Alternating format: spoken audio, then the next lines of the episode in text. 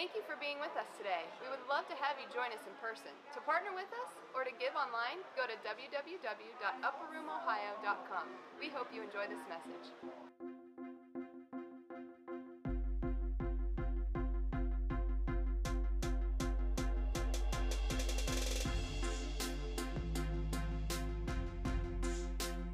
Anyway, hey, I'm gonna call my good friend up, Ron Wilson, and uh, everybody, this is the man. He's not a myth, but he is a legend. This guy has the biggest heart out of uh, really anybody I know, and he has a heart for Ohio. He has a heart for, for leadership. He has a heart for pastors. He has a heart to connect the bride, and he has a heart for revival. And uh, he's just a, an amazing, amazing man. We, we met kind of by accident um, in the natural, but God divine planned us to have breakfast together at a hotel uh, lobby one day. And uh, ever since then, he's become a good, dear friend. But he's responsible for connecting all of us fine people tonight. So, Ron, love you, man. Thanks for making this happen.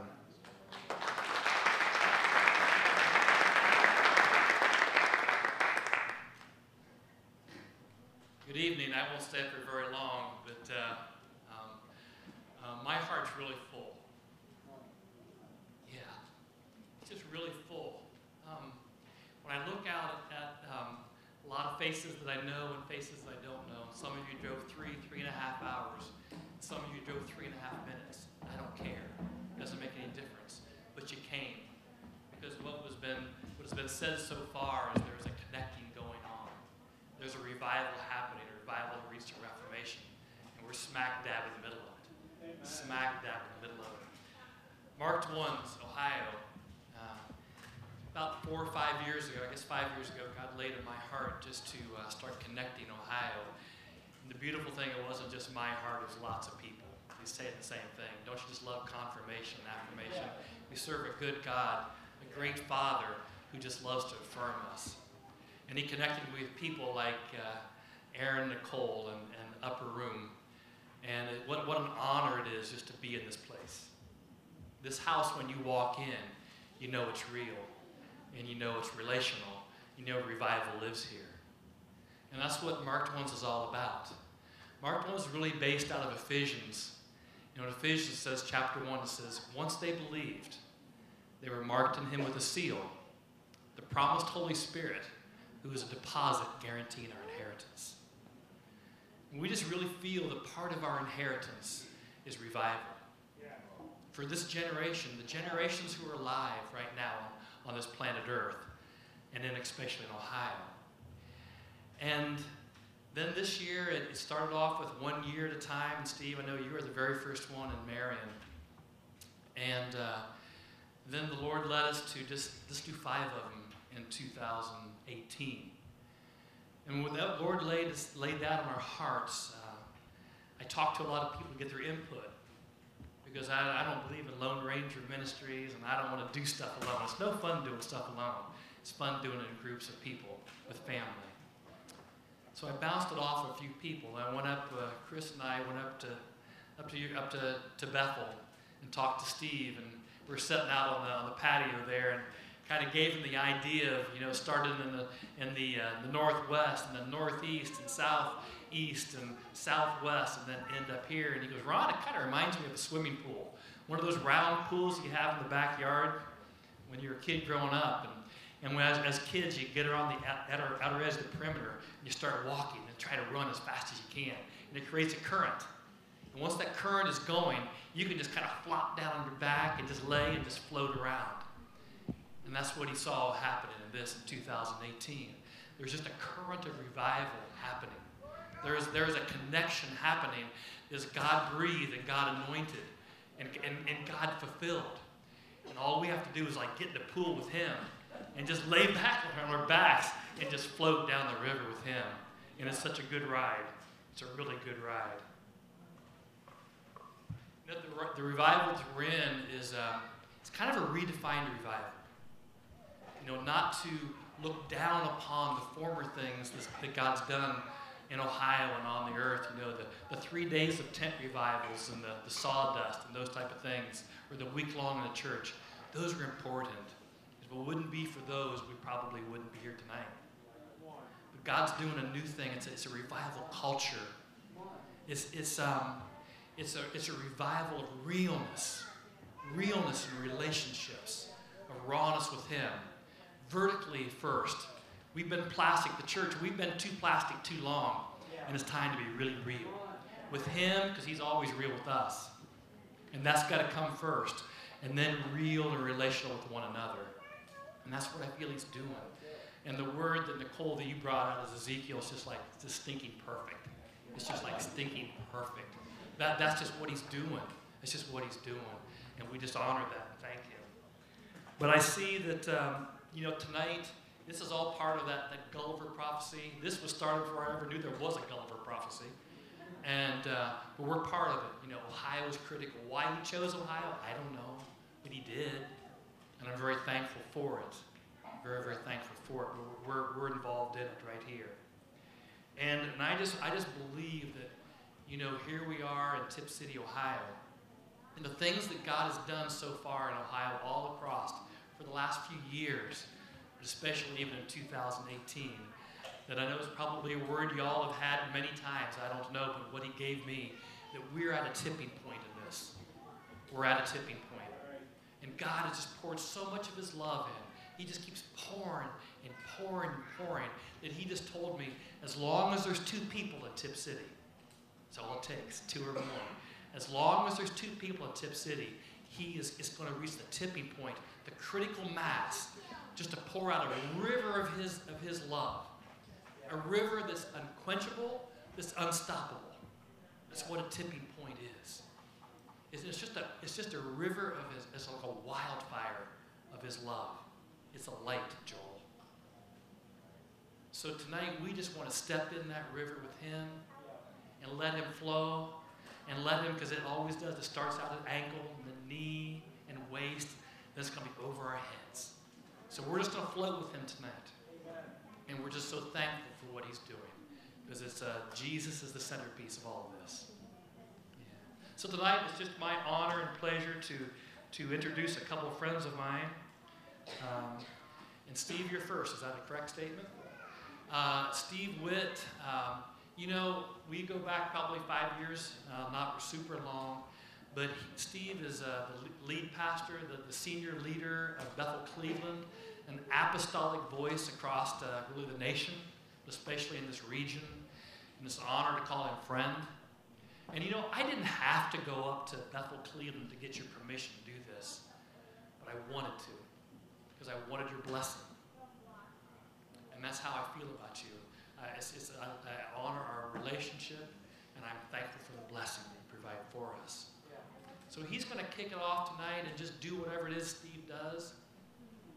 Because I've never heard him that doesn't he doesn't bring a truth and a word that's timely and relevant for the evening. And then next will be Joel Reichland, uh, the, the leader. He's on staff also Bethel Cleveland with the leader of Real Love Ministries. And by the way, there's a, a table in the, in the lobby uh, of things that he's involved in and Bethel Cleveland's involved in. But uh, everybody needs a dream, don't they? Everybody's looking for a dream. We don't dream enough. But as Joel so eloquently says, that Jesus is the dream that we're looking for. And Joel is very good at leading people to Jesus and letting them be healed in their hearts and their bodies by Jesus Christ. So with that being said, Steve, why don't you come on up and you just kick us off here, even further down the, the pike. Float us farther down the river, if you would, please.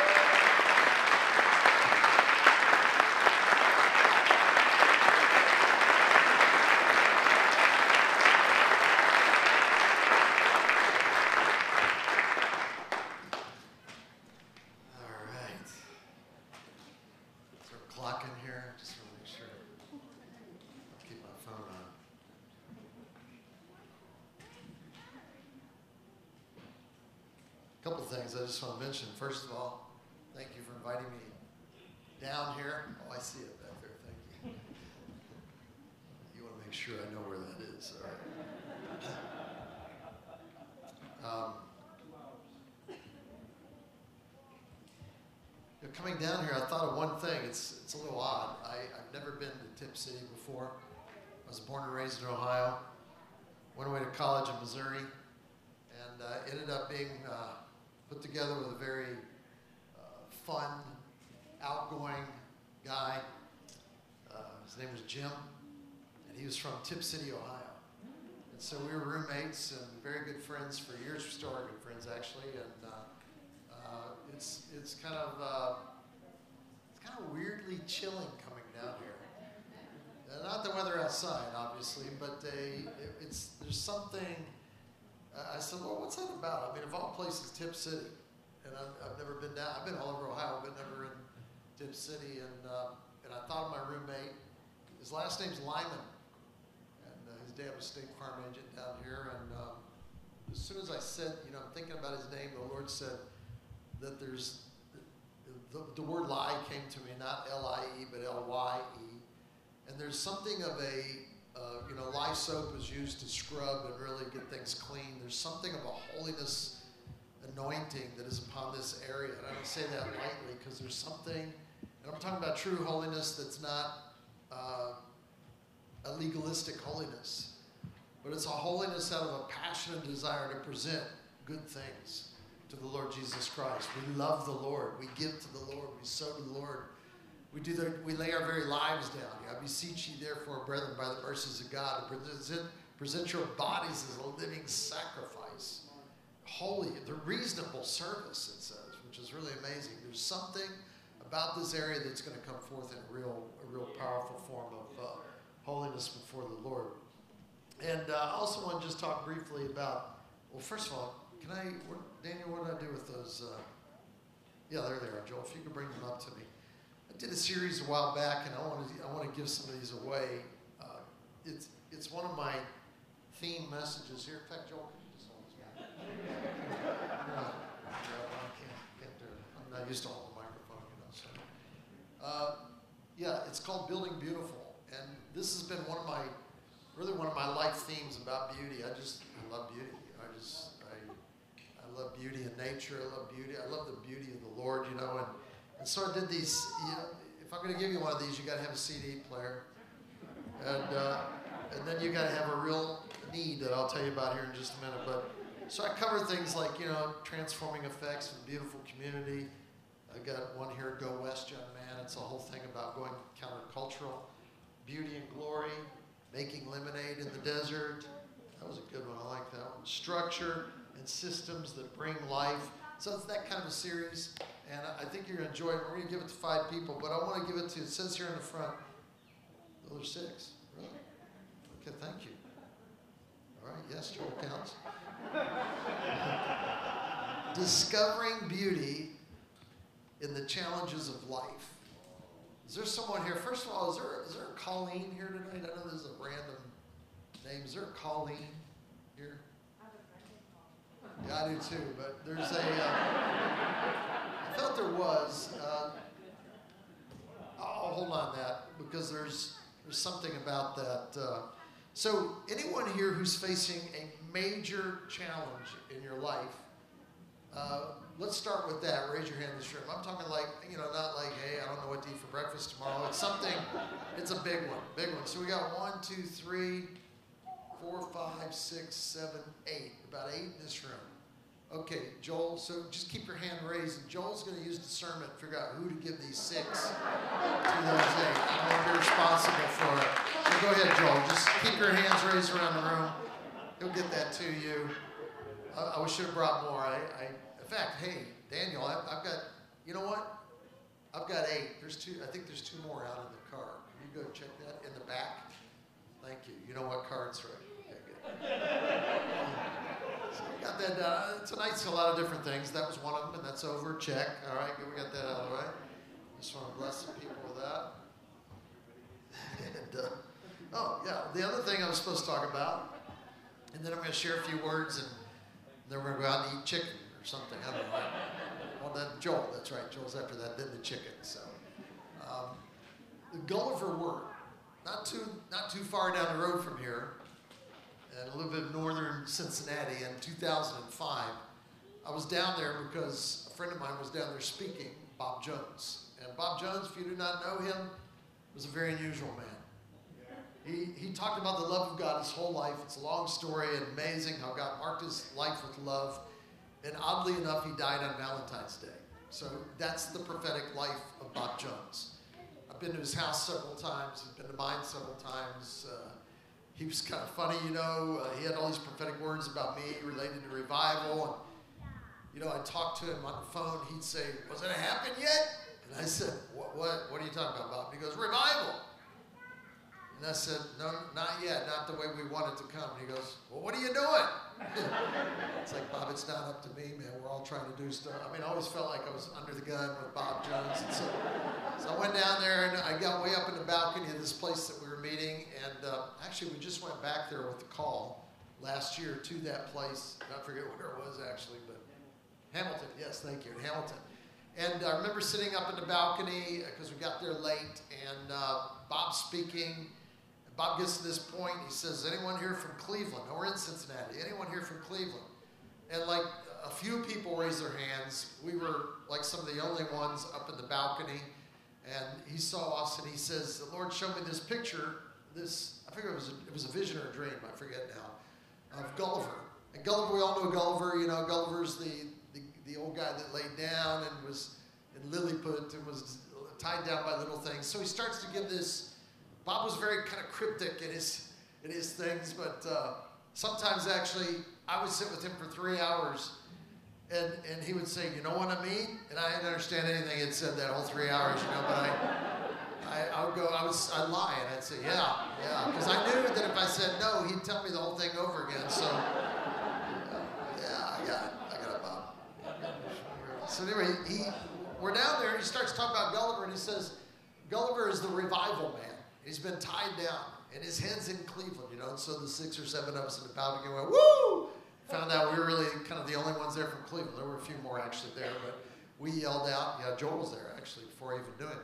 And uh, so we were there, and he shared this word, and he said, "The head is in Cleveland." He said, "But the head must rise first.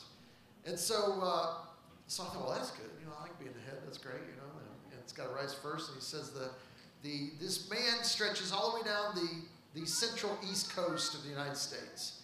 And that he's going to stand up. He's, he's about to break out of these things that have little input, basically. And so these strings of religion and things that have held us, held us back. The reason this is a, a big word is because that's part of what this marked one's little swirl in the pool is all about. It's, it's about stirring the state, and we're going to continue to do this. In one way or another, we're going to continue to stir the state until we feel that the, the full swirl is taking place and we can just cruise on what God's doing. And so he says the head was in Cleveland, the heart was in uh, Columbus, uh, the reproductive organs were in uh, Cincinnati, and the one foot was in uh, Nashville, the other foot was in uh, Charlotte, the left hand was in Philadelphia, the right hand was in Indianapolis. And when this revival man stands up, both feet will be in Atlanta, Georgia. And when that happens, uh, the whole South will be one. And so it's a huge word. It's a huge word. I mean, everyone there, it was a word way above our pay grade. Everyone there is like, uh, okay. You know, I we clap. You know how it is. We go, whoa, whoa, whoa. And then you say, what are we going to do? What, do we do anything? I mean, what do, what do you do with that? You know, you pray into it, sure. What, what, how's that going to happen? By the way, that was 13 years ago. And so, you know, I've been watching this. I adopted that word. I went home with it. Man, I preached it in our church. You know, you preach it for a few Sundays, and then you know, revival doesn't happen. We always think things are going to happen like tomorrow. You know, and I, I prefer that that happened that way. But God always has some other plan He's working because actually, it says in one, Psalm 105 that the very process of walking through the fulfillment of the word, as as exemplified in Joseph in the Old Testament, that the word tests you and actually brings about something in your life to capacitate you for the word that's going to come. Most words that are given to you, you're really not ready for.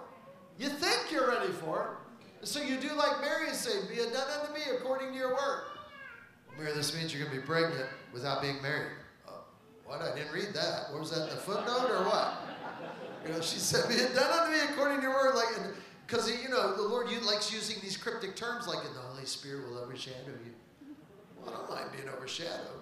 I don't want to get pregnant, but I don't mind being overshadowed, you know. So, so there's this, but Mary quickly adopts it, and we in the church, we're, we're sons and daughters of Mary.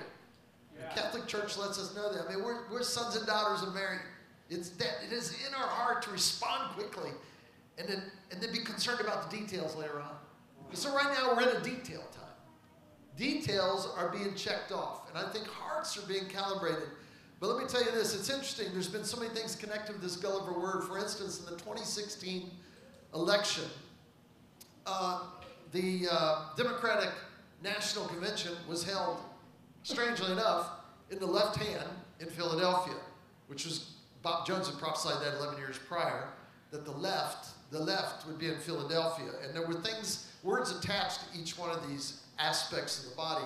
And the right hand would be in Indianapolis, which Mike Pence, Vice President Mike Pence is from Indianapolis, that he was selected that year to be there. So we're watching all this like, these are fingerprints of God. We're crazy enough in Cleveland to believe that kind of stuff, you know.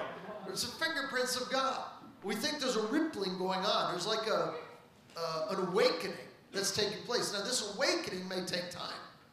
Because way back when I first received this word, right after, I mean, it was right at the time when LeBron James had just come with the Cavaliers. And over the next decade, we had this kind of humorous attachment of Christian words to the Cavalier team, beginning with witness. Witness was on all kinds of T-shirts all over the place, you know, with Nike and everything else. And witness, of course, is kind of a, a Christian word. And then uh, he had said the head must rise first. So Cleveland, without knowing Bob Jones' prophecy, adopts hashtag Rise Up. Rise Up. When when the 2016 uh, national, the 2015 USA Today, in announcing the 2016 National Convention, the Republican Convention would be in Cleveland it also had this mosaic on the front page above the fold in USA Today that said, had this picture of LeBron James and, and the Republican National Convention, the Rock and Roll Hall of Fame, all these kinds of things in a mosaic together. And, it's, and it said, uh, oh shoot, what did it say? It said, Cleveland is rising. That's what it said. Now, now normally I'd like that headline anyway. We want to think that a decrepit city that's been on a decline for 50 years is about to finally start rising, you know. So that was good news. Clevelanders are happy about that. But Clevelanders who had the inside understanding of the prophetic word that had already been released by the prophet that really nobody knows about in government in Cleveland, we are there like, yes, Cleveland rising. Cleveland is rising. So we understood in our minds that in 2015 and actually in 2016, there was a touch point, a flash point, where there's something happening right now in these past two years that we are now a part of we may not even realize, but Cleveland is rising, and as Cleveland rises, we don't know how fast this thing is going to rise. I too, I do believe it's going to be like a wave, and I believe that, and, and we understand there's things going on all over. Cleveland's not special in that way, only according to this prophetic word.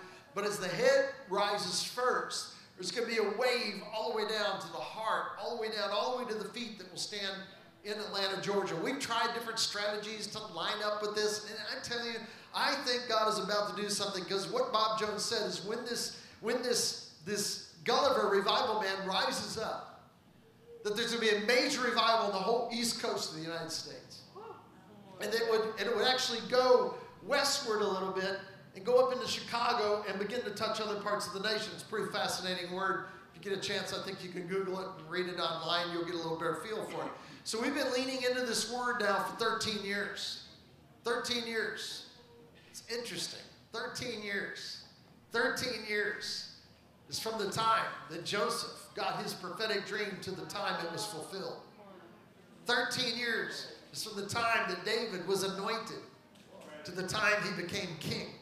So I start to look at it and I think, be it done unto me according to this word. Lord, this is a year you're wanting to do something. And I think I have an indicator of what it is. It's taken me 13 years to figure this out. I mean, I think it's unity, and I think it's all that. I mean, you could say so many things about what it is to have revival. People get saved, people get healed. I remember back in the Toronto Blessing, I was a part of the Toronto Blessing. I was on the apostolic team up there for a decade. You know, we got to see magnificent things not only in Toronto, but all over the world. I mean, I remember going into Japan, a thousand pastors there. I didn't know Japan had a thousand pastors. A thousand pastors are there, they're all standing up. You know, we would just wave our hands, they'd go on the floor, and this samurai anointing came upon them. You know, they'd all lay on the floor like they had swords going, It was very dangerous walking around in there, you know. I saw those guys just awakening people all over the world, and you know they didn't know what we we couldn't call it a revival because all the other religious people jumped up right away and said that's not a revival. A revival is when souls are saved. That's the traditional sense of revival. Well, I'm sorry. What is this? That's just silliness. Just people laughing, laying on the floor. We know the church kind of needed some laughter. Needed, and for some things that we were about to experience as a nation, we needed some lightening up. I believe the church has needed massive lightening up for probably uh, maybe 200 years, maybe maybe longer. How old's this nation? That's how long. We have been governed by religious spirits and political spirits and Jezebel spirits for a long time. And as soon as a little joy sparkles up in the hearts of some believers, they come down and try to put their thumb on it right away. And I'm telling you right now that that's not going to happen anymore. That the Lord has released the church in a way that it's never been released before. That's why you get pastors that have short pants on.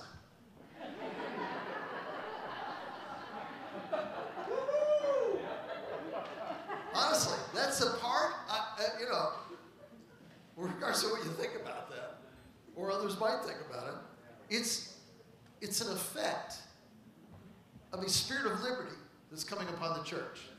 I understand we all have lines, we have boundaries, need to follow those, and we understand that some things that are traditional actually are do serve us and work well. You know, even you can step in faith, and when we're in a building, it looks like a church. That's tradition. That's fine. You know, and it's good because we're in Ohio. It's going to get pretty cold pretty soon, so we need that. So we understand that. But there's also traditions that nullify the Word of God. That's what the Bible says. There are traditions that actually cloud the understanding of who God is. I preached on it this morning. I preached on it tonight, but it was on my mind this morning. I just thought the Lord right now is, is turning religion upside down. He's turning religion on its back. Here's, here's what I think he's going to do. Uh, so you got to Gulliver word, right? I did my job. That's it. We understand. Good. So we're leaning into that. But I want to look just real quick over to uh, Acts chapter 10. I want to show you something. I, I do think in some ways we're mirroring uh, a New Testament church, at least here in America. Around the world, so many different things are happening. Who knows? But I do know this that the early church was not perfect. You know, I grew up in an environment, I should say, in my early ministry environment. I grew up with people that were wanting to, to, to restore the New Testament church. I, saw, I bought that, man. I bought that lock, stock, and barrel. You know, I just thought, you know, yeah, we want to do what they did in the New Testament. I love what John Wimber used to say in the vineyard people would come up and be upset at him because of things he was teaching, things he was doing, and they go, they would go, I don't want to do anything unless it's in the Bible. And Wimber would look at him in his little clever way and he'd say, Really? Have you read the Bible? Because he understands that in the Bible there's stuff that happens that we would never think of doing. I mean, spitting in someone's tongue so that they could speak. We don't do that in our church. You do it here? How about you mix your spit up with mud and put it on people's eyes? No, we don't do that. So when you start, I mean, we think we're, we're New Testament people, you know. Well, read the New Testament. I mean, love your enemies?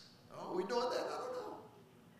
I mean, when you start reading, it, you know, this is a dangerous book, especially the stuff in red. It's dangerous. You read that stuff, you're like, I don't know what to think about that. And so we sing Kumbaya or something to get our minds off of, you know, I don't want to have to do what Jesus. I want to, so when you think about the Acts church, you're like, I just want to go back to the Acts church. Really? So you want to go to a capital city, be struck by the power of God, abandon where you've come from, move in with some people you do not know, and begin to build a little sect in the Jewish religion. Is that what you want to do? No, we don't want to do that. We believe God's doing something fresh and new today. You know, so we look back at it, but this is an amazing example. Let me just tell you, I've read through the book of Acts. I, it's one of my favorite books. I pour through it. I pour through it because it's the it's the outworkings of what happens when God shows up. Yeah. So it's kind of important. It's the acts of the Holy Spirit. Or some say the Acts of the Apostles. I believe it's the Acts of the Holy Spirit. We're seeing what the Holy Spirit does when people cooperate in some way. But let me tell you, they were not highly cooperative. They still had a whole lot of religion on them for quite a while, even after the Holy Spirit showed up. We know they had this in Acts chapter 1, because in Acts chapter 1, after Jesus said, you know, they don't know what's going to happen, they don't understand it. They didn't, in fact, they haven't understood anything Jesus has said for the past three years. Some 25 times in the New Testament it says, and they knew not what he said. What manner of man is this? I do not, I, I, believe half the time Jesus shared things to them and they stood around the little circle. He'd gather them around. and They'd stand around. He'd share something with them. And he'd say, and, and uh, uh, Peter would lean over to John and say, You know what he's talking about? No, I don't know what he's talking about. He's talking about the loaves and the fishes. We gave him bread. Why is he still talking about it? Because he looks at it and says, It's the, it's the loaves it's the, the leaven of the Pharisees. Oh, okay. That makes sense. That doesn't make any sense. Jesus spoke in such incredible ways that it, we're still unpacking what he said 2,000 years later. It's amazing. And so that's why the Word of God is so living and active and powerful. Acts chapter 1. Acts chapter 1, they're, they're in the upper room and it's like, well, what do we do? He said, Tarry. All right. Now what do we do? Keep tarrying. All right, how long do you think it's going to take? Until you be endued with power. What's going to happen? You're going to be a witness. That's their word for martyr, by the way. You're going to be a martyr. All right, let's hurry this along. It's amazing. You're going to be martyrs in Jerusalem, Judea, Samaria. Sounds like a road trip. Uttermost parts of the world. Whoa, I thought he was like coming back. We're going to hang up here a while. He's going to come back on a horse He's going to he's gonna kick the Romans out, and the Jews will reign forever. Apparently not. You're going to become witnesses, martyrs, which most of them did. Ten of them did. One committed suicide, and the other one did not uh, die by uh, uh, man's means or by martyrdom. The other ten did. So it did happen, you know. So Jesus speaks this powerful prophetic word. How many of you think that if you had been there, you'd know exactly what to do? Because he laid it out in Acts chapter 1, verse 8. Jerusalem, Judea, Samaria, and I don't know if they're Jews. Did they not think that, did they think they were going to minister to Jews in the uttermost parts of the world? Like someone didn't think this whole thing out? Jerusalem, Judea, Samaria, the uttermost parts of the world. This is the, the point of what I'm saying is that the, the thing that the Holy Spirit is about to do in, in Ohio is he's going to break the mind locks in Christian people. Thank God. I say that with all hesitation because I know I'm one of them. He's going to break my mind locks, my, my thinking, my religious thinking that I'm not even aware of my limitations, my loss, my lacks, all these things that limit me into what God can really do. He's going to roll over it powerful. He's going to stand up like Gulliver, and we're going to see the power of God moving in ways that are out of control. You realize that, right? If you're out of control, it means control's gone. But we need control. I mean, already in your mind, well, yeah, but yeah, I get that. But you know, we need we need structure. And, oh, yeah, I understand that, but I'm just telling you, we're going to be blown away. Yeah. We're going to be blown away about what he does without our permission. it's going to be horribly wonderful. So we get Acts chapter 1, and I'm speeding this up, Joel, don't get nervous. But in Acts chapter 1, we've got 28 chapters in, in Acts. Acts chapter 1. Acts chapter 1. So they're in the upper room, you know, we prayed, waited. You know, it's been eight days. You know, well, let's select a new apostle. There's a lot of debate on this. You know, was this really the, the word of the Lord to them that they needed to? They even picked scriptures. They pull scriptures out to prove what they're doing. We all do that, right? I mean, you find a remote scripture somewhere and say, "See, that's why I'm doing what I'm doing." That's why I'm living this this woman that I'm not married to. I mean, we come up with scripture for everything we need, Christians. And so they pull the scripture out, and so they elect a guy named Matthias. And honestly, and, and there's no disrespect to Matthias, I'm sure he's a great guy. But because there was an open seat because of Judas committing suicide. So they felt that, they, you know, they, they still had this traditional thing going on, and then we need to, you know, if the Lord's going to come back set up his kingdom the way I think he's going to do it, we need the 12 apostles. And so let's get one elected here real quick. They cast lots for him, which is the tradition of the Old Testament to do that. They elect this guy, Matthias, they put him in, and relatively speaking, after that time, you never hear anything else about Matthias. Not even in, in church history. You know, all the rest of you hear about, but him you don't hear about. But Paul you do. Is it possible the Apostle Paul was the 12th apostle? You ever thought about that? Of course, that's a popular thought for hundreds of years. That, that we have our man to put in, but God has his man. So that's part of the mind breaking that's going on. The mind locks that are being broken. broken. So what happens in the next chapter, the Holy Spirit come, uh, shows up, and kaboom. I mean, it's just blows their mind. He comes in a way that I don't think that they were anticipating. I mean, whirlwinds of wind and fire blowing on the, the, the biblical passage seems to indicate in the Greek that the doors blew open. So be like if I'm talking right now and the doors blew open, it'd be kind of cool. Really gives some umph to my message. But but they blew open, you know, you'd be like, whoa, what's that? And then if a whirlwind came in and and kind of uh, uh, squiggly lines of fires on your head like tongues of fire, they're like tongues of fire are on your head, and everyone's like, whoa, they're running around the room, they're speaking in 17 different languages, according to Scripture. And they could not understand one another. And so they walk out onto the, the balcony, you know, and people are hearing their languages. They're from all over the world. They're hearing languages. They're hearing these unlearned Galileans speaking languages from all over the world. It's the power of the Holy Spirit. I guarantee you it's not what they anticipate was going to happen. And then the power of God begins to move. We know what happens. The church growing, growing, growing, thousands, thousands, thousands. Whoa. And it's a Jewish sect. It's known as a Jewish sect at that point. So it's like a little Jewish thingy. There's a bunch of zealots that are doing this thing. And it's not, so, so for, for several years, things are cranking along real well. And somewhere around the fourth or fifth year, they've got this issue. By the way, all these people have stayed in Jerusalem. These party goers that come for the for the feast of uh, um, uh, Pentecost are still in town. They're getting saved. They don't want to go home. They want to see what's going on. So they're moving in with other believers. I mean, you imagine this kind of crowded scenario as people are, that's the, why they were bringing all their stuff and laying at the apostles' feet to support all the people that were there from out of town. I mean, are you going to do that? You'll sell your house and come in and say, hey, just feed all the folks, you know, take care of them. Barnabas did. It's a whole other story, but Barnabas starts out as a servant with his money, and he ends up being a preeminent apostle that trains other apostles. but he just started out as a guy named Joseph, the disciples called Barnabas because he gave a lot of money away. And Barnabas means encourager. Hey, that guy over there, he's an encourager. What's he do? He gives money away. Everybody likes people who gives money away. So let's call him encourager. Barnabas. That becomes his name, Barnabas. And so it's going on and on. You think, okay, the church is doing okay. And then they get to this place where they're, they're showing deep prejudice within their midst. They're not, they're not taking care of the Hellenistic Jewish widows. They're giving preference to the Hebraic Jewish widows. You go, what's the big deal? Take care of all the widows. It was a big deal to them. Because the Jewish widows spoke a different language. They were, did not speak Hebrew, they were speaking Greek. And so they were given a little more food to the. I mean, you say, is appalling. We're talking about spiritual people that have been in the upper room, been touched by the power of God. They still have prejudice. I know it's not true in America right now, but it was true then.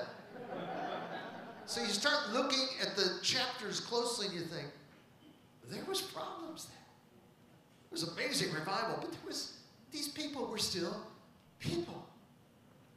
They still had issues, challenges, problems. So anyway, uh, that goes on. You get into chapter 8. This is going to end pretty quick here, but in chapter 8, it, it gets to a place where uh, Philip, who was a deacon, not even an official apostle, wanders over into Samaria, in Samaria, and ministers to people, and they, they get like touched by God. He's like, oh, no, no, I'm in big trouble with the guys in Jerusalem. You know, they to send me out here to do this. And so he goes over and gets John and says, Can you come and chat with these people. I mean, you got you got more experience than this. And they come over, and, and there's this kind of nod, nod, wink, wink from heaven during this moment. Like the Holy Spirit, all through the book of Acts, is saying, "Hello, guys, get out of Jerusalem. Get out of Jerusalem." But they're staying in Jerusalem. Little foray over there to Samaria, but quickly pulling back. You know, Jerusalem, Jewish sect. It's still very much a Jewish religion after five years, after six years, after seven years, after eight years, after nine years, and then you get to the 10th year. This is where you come in. In the 10th year, there's a guy named Cornelius. Cornelius is not a Jew, he's a God-fearer. Everybody knows what God-fearers are, right? God-fearer is a Jew wannabe. He was mimicking the Jews. In fact, when you read in the passage, you find out real quick he does not have the legit experience with Jesus Christ. The guy has really bad theology. He's really messed up. He doesn't understand anything that's going on. But he sees the favor of God on Jewish people, and so he starts fasting. He starts praying, and he starts giving alms to the poor because that's what Jews did. And somehow in the Bible it says, and that rose up as a memorial before God. I know how that works. I don't understand. I don't get heaven at all. But I mean, is God up in heaven all of a sudden above the clouds? This memorial rises up. Hey, what's that? Well, that's that's Cornelius. So God dispatches an angel to go down there and find out what's going on. I, I, this is one of my questions when I get to heaven, how this all this all happens. But the bottom line is is that this is really a powerful lesson that uh, I'll talk about another time. But even mimicking what is righteous actually produces fruit. I mean, it's weird. Just mimicking it. Just aligning yourself and things that you don't even know what you believe in somehow draws the favor of God into your life, you know. So anyway, that's a story for another time, but in Acts 10, Cornelius is sent by an angel. Uh, there's this there's this uh, encounter that happens and and he's told he's, he's given an address in Joppa to, go get information about what just happened. So I always tell people, you know, I love this passage. I always tell people, look, you know you're in a revival when God gives out to non-Christians your church's address. Really, if God, you know, it's, uh, and I, I wonder sometimes, does the Lord even know what our address is? You know, would He give it out? Is He, are we the kind of people that He'd want to send people to our church? You know, that concerns me a lot. And so I, I, I think, wow, He's telling them to go over to Peter's house. And so He sends men over to Peter's house. Now, Peter is having his own issue. Peter represents the church here. He's having his own issues while God is, it's like, let me just put it this way this is my opinion. It's not a thus says the Lord. But it's almost like God gets impatient with the church and goes outside the boundaries to touch Cornelius. Because Cornelius is, I'll, I'll spoil it right now. Cornelius becomes the open door to the fulfillment of Jesus' prophecy, the uttermost parts of the world. Yeah. He's the one who blows the door open. He's not even a Christian. And so he goes to Peter. Peter, meanwhile, has had this vision because he's hungry on a rooftop. Typical Christian pastor. He's hungry on a rooftop, and, and he sees the sheet come down with critters that they cannot eat. It comes down. There's this, you know, the little thing that happens, and, and Peter says, I would never touch that. Basically, we find out later on it's an illustration that God's about to open the door to the Gentiles, which you as a Jew would not have anything to do with them but it's coming three times that happens, which establishes it. Peter holds fast, like, there's no way I'm going to do that. I don't care what the vision is. I'm not going to eat something that by law I'm not allowed to eat. I'm a good Jew. See, he's still bound by his religion rather than the freedom of Jesus Christ. This, by the way, theologians believe was 10 years after Pentecost. 10 years. They've established their own kind of rut by that time, their own kind of religious understanding. And so God was about to blow the doors off. And so what God does, he sends Cornelius over to uh, Peter's house. Uh, uh, these guys, these uh, emissaries, gets Peter to go over to Cornelius' house. Peter walks in, and this is where I end it right now, because this applies to us. Acts chapter 10. Let me get there myself. Acts chapter 10. Cornelius shows up, and or, uh, Peter shows up at Cornelius' house. Cornelius has gathered a bunch of people in his house. This guy's like an evangelist and he's not even a Christian. Gets all these people over, he's excited about it. And it says, uh, in verse 25, it says, As Peter was coming in, Cornelius met him. This is one of the indicators he wasn't really taught. So Cornelius met him and fell down at his feet and worshiped him. yeah. You know this guy's, he's, he's not quite ready yet. Uh, but Peter lifted him up, saying, Stand up, I myself am a man. And he talked with him, and he went in and found many who had come together. Then he said to them, So Peter, he's still a man who's kind of bound by religious law to some degree. He steps in and just clarifies he's in a Gentile house right now. So he says this He says, uh, You know how unlawful it is for a Jewish man to keep company with or go to one of another nation? So we just got that down. I'm, I'm really not supposed to be there, be here. So see, there's still a level of, of, of binding that's in his heart. He says this, but God has shown me. This is what's going to happen. God is about to show the church some of the stuff that's been holding them back, which has been a plug in the great tub that the Lord is trying to drain right now, so that the glory of the Lord can come upon Ohio in the way that it's supposed to manifest. So here's the deal it's up to the church. Well, what do we need to do? Do we need to go out there? Well, that's all good stuff. Pray, go out there, do all you want to do.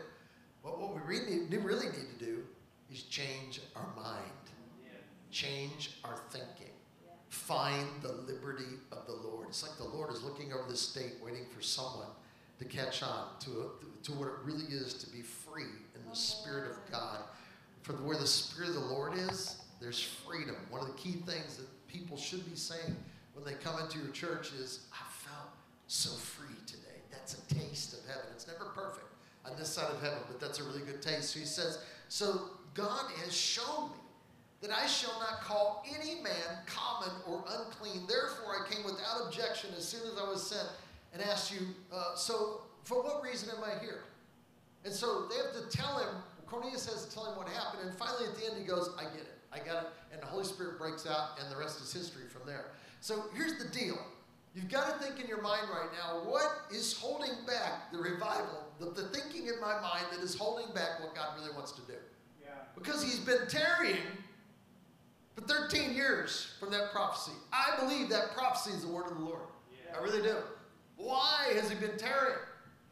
He's waiting. You know, the, the, the first group in Pentecost, they tarried, waiting for the Lord.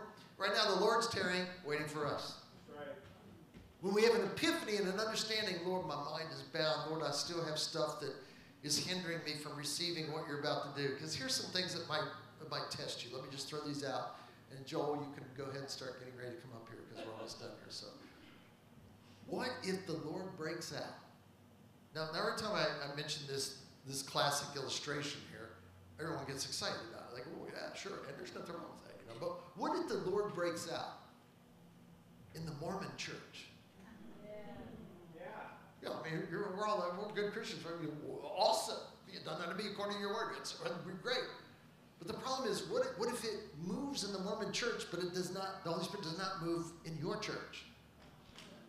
And what if actually you find out, I may have to go over here to the Mormon church and get them to pray for them. Now, immediate thought is, but they got weird, they got weird thinking, man. They got weird doctrines. You don't understand. You don't understand the Mormons are. No, I get all that. I went to Bible school and seminary. I learned all about that stuff. It's, it's some pretty bad stuff. You they're, they're, they're off. They don't understand. But what if they open their hearts up and for whatever reason, because I found this out about the Holy Spirit, He does stuff sometimes, again, without asking my permission. He goes, He touches people, uses people sometimes I don't even like. In Canada, when the Toronto Blessing broke out, and it came to my city where I was living in Canada, did you know that it, it first expressed itself in the church that had split from my church? You know how irritating that is?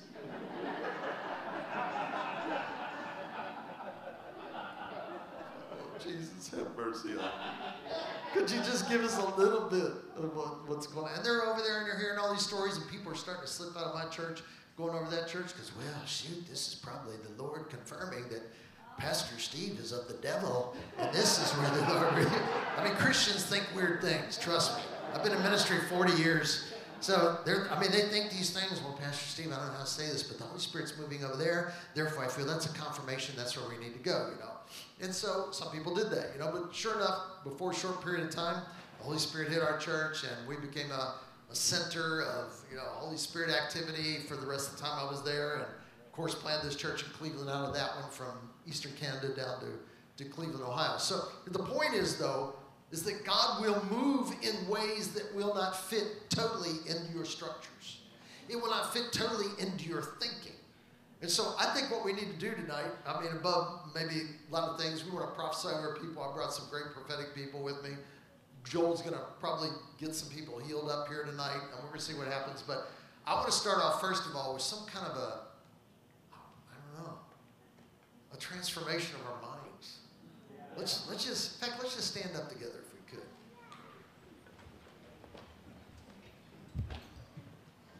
I'm not sure that what he's about to do can fit with how we're thinking right now. How I'm, uh, let me personalize, how I'm thinking right now. I mean, think about it. He's the God that takes a couple fish and bread and ends up with 12 basketfuls left over after feeding 5,000 people. That's, that's the Lord. He's the kind that says, well, throw your net on the other side. A Connie that, Lord Jesus, you're a carpenter. You don't understand fishing. we have fished all night in this little spot here. There's nothing there. Just, just throw, your, throw your net over the other side. They do that. And the fish is, the, the catch in Luke 5 is so great that their nets begin to break and the boats begin to sink. They have to call other partner boats over to throw fish and that's revival right there when churches go, we have too many people, can you take some of our people? You're throwing the fish over there. That's an effective revival. That hasn't happened yet that I've heard about, but it will happen, you know. I mean, we'll, we will call the Methodists down the street even though say, well, they're not really the spirit-filled people, you know, that we are, you know. And, and you're going to find out that actually when the Holy Spirit shows up, all boats rise. All boats rise. It's really amazing. What we're going to do if it's a Mormon church, what we're going to do if it's a Catholic church. The Lord's been speaking to me about Catholics for over 20 years. And I, I believe that I went to a, a, uh, a meeting about three weeks ago. We've made, Joel and I made good friends with Father Bob, who's one of the key Catholic priests in the Cleveland area. Father Bob runs this little fest up there called The Fest, right? Yes. Very unique name, The Fest. So I went over to it a couple weeks ago because I heard about all these Catholics getting together. You know how many were there? They tell me, and I, saw it, 50,000 Catholics were there worshiping God, hands lifted up all over the place, tens of thousands, hands up, worshiping God. We go into a private meeting, 200 of us out of that 50,000 go into a private meeting with one of the organizers there, and he says, Hey, I just want to tell you, pastors in Greater Cleveland. Now, he's speaking mainly to evangelical charismatic pastors. There's, there's not a lot of Catholics in there. all the Catholics are out there working, man. They're touching people, ministering people, and everything else. But so we're in this room having lunch together. He said, I want to tell you something. The Catholic, this is what this guy said, a Catholic guy authorized by the church. He says, revival is sweeping across America. I'm there like, wait, they're, they're stealing our terminology. and then you look out the window and you see 50,000 people. Like, wait, wait, they're stealing our ideas. Uh, we weren't even really invited to this thing. Why are they not call us up and invite us up? I was invited because I'm part of the team there, but we weren't, why weren't invited? Why weren't invited? I mean, it's, it's disturbing. It's disturbing. Are they praying to Mary out there? I mean, it's disturbing to us. Why would the Holy Spirit touch these people that have imperfect doctrine? Just think about that for a minute. Who has, imper- who has perfect doctrine here? He's going to touch this move of God's going to touch people with imperfect doctrine. It's going to touch them powerfully. The Holy Spirit is about to sweep. So he says, he says, sweeping across America right now. He says Catholic churches are on fire across America. Come on, on fire. Catholic Church doesn't use that.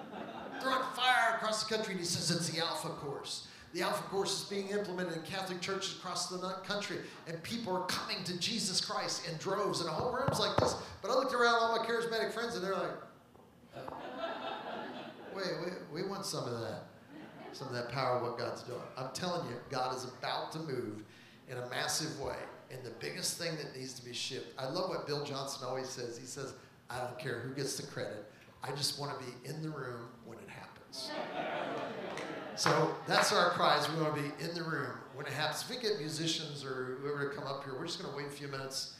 And the Lord, I want to do a little ministry here. Joel, you come already, come on up already because you may get some words. Uh, uh, we have some teams here from Cleveland and also people that we're associated with that will do some prophetic ministry and prayer for healing. But right now, let's focus on our heads. I just want to shake off mind. That we not be conformed to the world, but we be transformed. That we would have the mind of Christ. This past three or four weeks, I've been studying the personality of Jesus. I love Jesus. I love him on so many levels. I love him because he's not religious. I love him because he's fun. He laughs. He has joy. The Bible doesn't say he laughs. I mean, that's, it doesn't say Jesus laughed. But it says he had joy. In fact, it says he was anointed with the oil of gladness above his brethren. So he's got, now, if someone is anointed with oil of gladness, what do you think they look like? They're happy. They smile. They laugh. Children wanted to come to him. Children didn't go to the Pharisees. They sought Jesus out. Why? Because he was, he was liberty. He was freedom. He was love. He was joy. So here's what we're going to do. Give your forehead the, the, the vice grip. We saw someone pray for Donald Trump that way. That's why we're laughing. Anyway, give your, give your forehead. Maybe he needed it. I don't know. Grip your forehead. Lord Jesus, we pray for these minds right now, including mine, Lord. Lord, Lord, we want your spirit to touch this state. We want to fulfill, see the fulfillment of the prophetic words that this state would be on fire totally. This state would be on fire with the power of God. Rick Joyner prophesied, James Goll prophesied, John Paul Jackson prophesied, Graham Cooke said the church of God's dream would, would emerge here in Ohio, Lord. We, we, we lean into these prophetic words, Lord. We do not want any more delay, Lord. We ask for the power of your spirit, Lord God. I ask, Lord, for transformations of our mind. Begin to put us, Lord, in a daily activation that challenges our thinking, challenges our minds, break down religious traditions, kicks out Jezebel spirits of control and limitation that are upon our churches, Lord God.